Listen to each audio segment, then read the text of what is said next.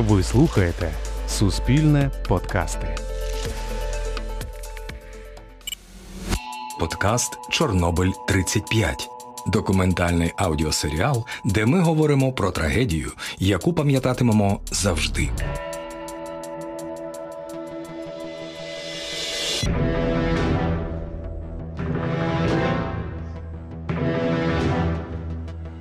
Чорнобиль 35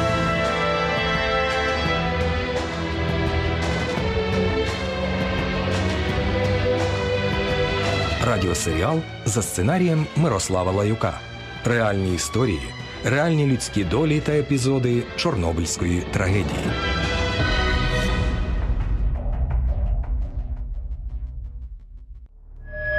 Історія четверта. То був дуже теплий день. Дерева найзеленіші з усіх можливих відтінків зеленого краса. Я працювала у газконторі. Під час обідньої перерви вирішила пройтися проспектом і зайшла аж у ліс. Сонечко так приємно гріло, пташки співали. Завтра ми мали їхати до родичів у Черкаси на річницю весілля сестри. Найсумніше, що ми тоді реально були за залізною завісою. У ніч з 26 на 27 квітня відключили телефонний зв'язок. Мобілок тоді не було, а міжміських переговорів ніхто не міг замовити. Чутки країною ширились.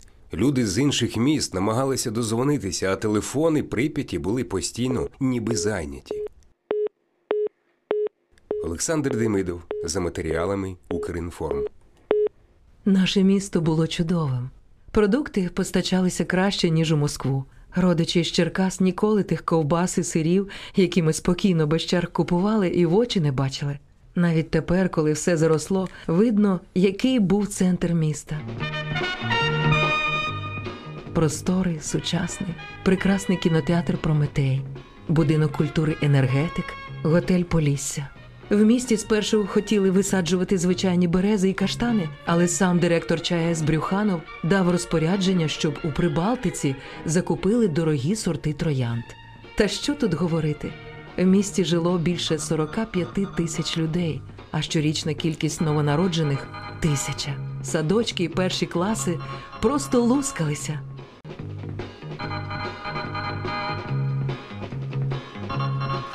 Прийдешні вихідні мали стати початком затяжного святкового марафону. 1 травня було Днем міжнародної солідарності трудящих, офіційним святом в СРСР. Православний Великдень, офіційно ігнорований владою, але не серед населення, припадав на 4 травня. Тиждень після цього теж був короткий, адже дата 9 травня, що знаменувала перемогу в Другій світовій війні, вважалася офіційним святом, яке широко відзначала і влада, і звичайні люди. Таким чином, п'ятниця, 25 квітня, була останньою можливістю вирішити всі незакінчені справи, доки святковий настрій не охопить місто, фактично відклавши роботу до середини травня. Історик Сергій Плохій з книжки Чорнобиль Історія ядерної катастрофи. Ми були впевнені, що про нас вже подумали. Держава вже давно за тебе все вирішила. Ідеш у школу, якщо добре вчишся, в університет, потім тобі дають роботу, кімнату в гуртожитку, квартиру і аж до пенсії. А якщо маєш багато дітей, тобі в прип'яті могли дати двоповерхову квартиру. Багатьох цілком задовольняло, що для них уже все приготували. Згадую, як зранку, після того як все сталося, мили вулиці. Когось це могло й здивувати. Однак вулиці часто мили і до цього за чистотою дуже стежили. А тепер увага! Аж через 35 годин після аварії, 27 квітня о 13.10 було оголошене повідомлення про евакуацію. Внимание, внимание! Уважаемые товарищи! Городской совет народных депутатов сообщает, что в связи с аварией на Чернобыльской атомной электростанции в городе Припяти складывается неблагоприятная радиационная обстановка.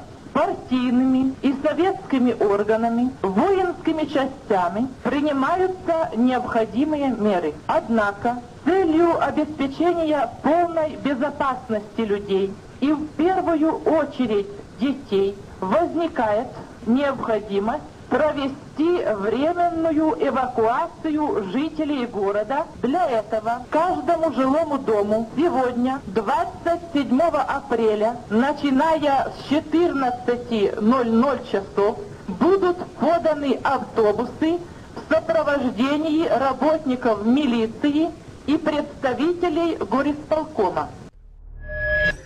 У 1225 автобусах і 250 вантажівках до 17.00 того ж дня нас вивезли. Все місто. Бачили ці фотографії з купами добра під балконами? Військові заходили в кожен дім і передовсім викидали в міст холодильників. Боялися, що все це почне гнити, прийдуть гризуни. Але знову ж ми настільки були впевнені, що про нас дбають, що не сталося нічого страшного. Паніки не було. Ми не брали з собою техніку і інше добро. Хто мав кращу інтуїцію, здогадався, що треба взяти якісь цінні речі. Я кілька разів дивився фільм про загибель Титаніка. Він нагадував мені те, що я бачив сам, що було на моїх очах, що сам пережив у перші чорнобильські дні. Все було як на Титаніку, абсолютно схоже поводилися люди. Однакова психологія. Я дізнавався, навіть порівнював. Ось уже пробите днище корабля. Велика кількість води заливає нижні трюми, перекидає бочки, ящики, повзе, пробивається крізь перешкоди, а на горі горять вогні, грає музика, подають шампанське, тривають сімейні суперечки, починаються любовні романи. Вода б'є, йде сходами в каюти. Геннадій Грушевой. За матеріалами книжки Чорнобильська молитва Хроніка майбутнього Світлани Олексієвич.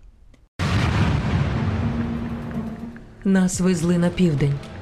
Розглядаю тепер карту, як поширювалася радіаційна хмара. 26-го вона рухається з Чорнобиля і йде на Білорусь.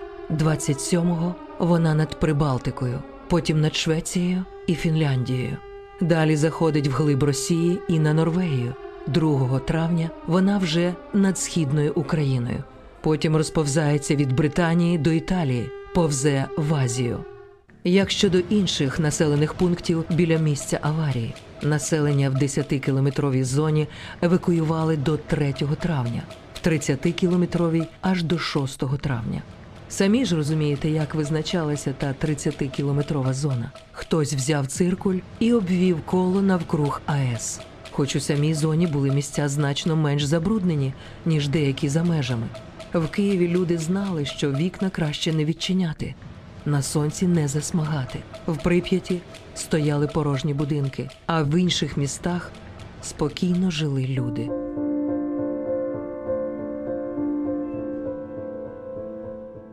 Ми ходили вулицями найпрекраснішого міста в світі і відчували себе до певної міри героями полуничної галявини Бергмана.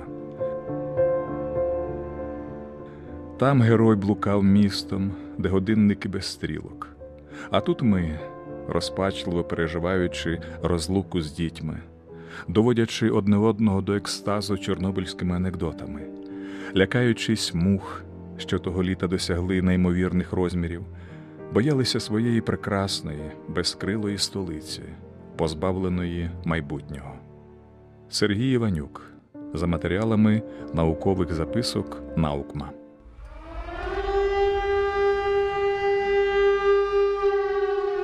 Вивозити дітей з Києва вирішила Валентина Шевченко, голова президії Верховної Ради УРСР. В інтерв'ю Україні молодій вона каже, що майже нічого не знала. Попросила, щоб їй у бібліотеці підготували літературу з радіології. Прочитала, що допустима доза для дітей 5 мікрорентген і підняла гвалт. 3 травня представниця влади зустрілася з головним гінекологом України, начальником управління охорони материнства і дитинства МОЗ, заступником директора Інституту материнства і дитинства і переговорила щодо впливу радіації на дітей і вагітних жінок. Вирішено вагітних покласти на збереження в пологові будинки, а дітей не випускати на вулицю. 6 травня генерал Федоров показав карту зараження і висловив підозру, що спеціальна комісія дає на Київ неправдиві дані. Разом поїхали до першого секретаря Компартії України Володимира Щербицького. Фахівці, які розробляли рекомендації щодо ситуації, сказали, що потреби вивозити дітей немає. Валентина Шевченко запитала: якби в Києві були ваші діти і онуки, ви б їх вивезли? Так звані фахівці мовчали. Далі голова президії Верховної Ради УРСР каже, що вона переговорила з керівниками інших республік. В Україні звільнили всі санаторії, бази відпочинку і профілакторії. А 9 травня Щербицькому телефонував Горбачов і повторив слова офіційних фахівців: немає потреби. Та Щербицький, за словами Валентини Шевченко, після розмови з генсеком сказав їй: вивозитимемо. За дітей нас ніхто не покарає. Багато людей намагалися податися якомога далі від Чорнобиля, якомога далі від Києва. Розходилися тривожні чутки. Тривога перетворювалась на страх.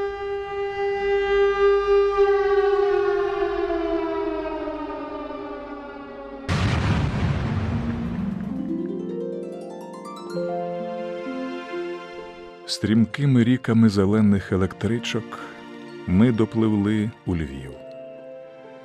А в Львові ще безсмертник не зацвів, і все було як звично. Каштани цвіт згребли у тисячі копичок, що хилиталися і пахли між листків. Але від цього погляд наш не млів. Були ми, як бузки в запилених обличчях. Ми вуличку пройшли, в каштани, в поворот, де скрикував трамвай, що голову заводив у затінок за ріг. Там дім був, у яким, як давню фреску, я лице твоє, і очі, і рот губами з небуття виводив.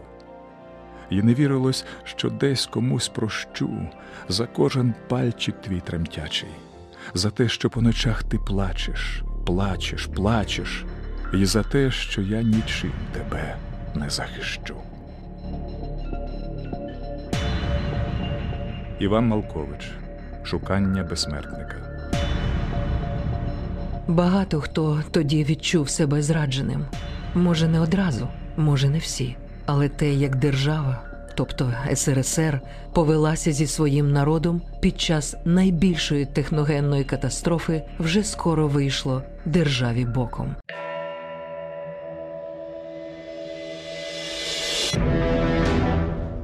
Прозвучала четверта серія радіосеріалу Чорнобиль 35 за сценарієм Мирослава Лаюка. В проєкті взяли участь актори Ольга Сумська, Віталій Борисюк, Олексій Богданович, Дмитро Завадський, сценарій Мирослава Лаюка, продюсерка проєкту Наталя Коломієць. Ви слухали подкаст Чорнобиль 35 документальний аудіосеріал, створений Радіо Культура. Попереду ще багато нових епізодів. Щоб не пропустити, підписуйтесь на нас у SoundCloud або у подкастах Google та Apple.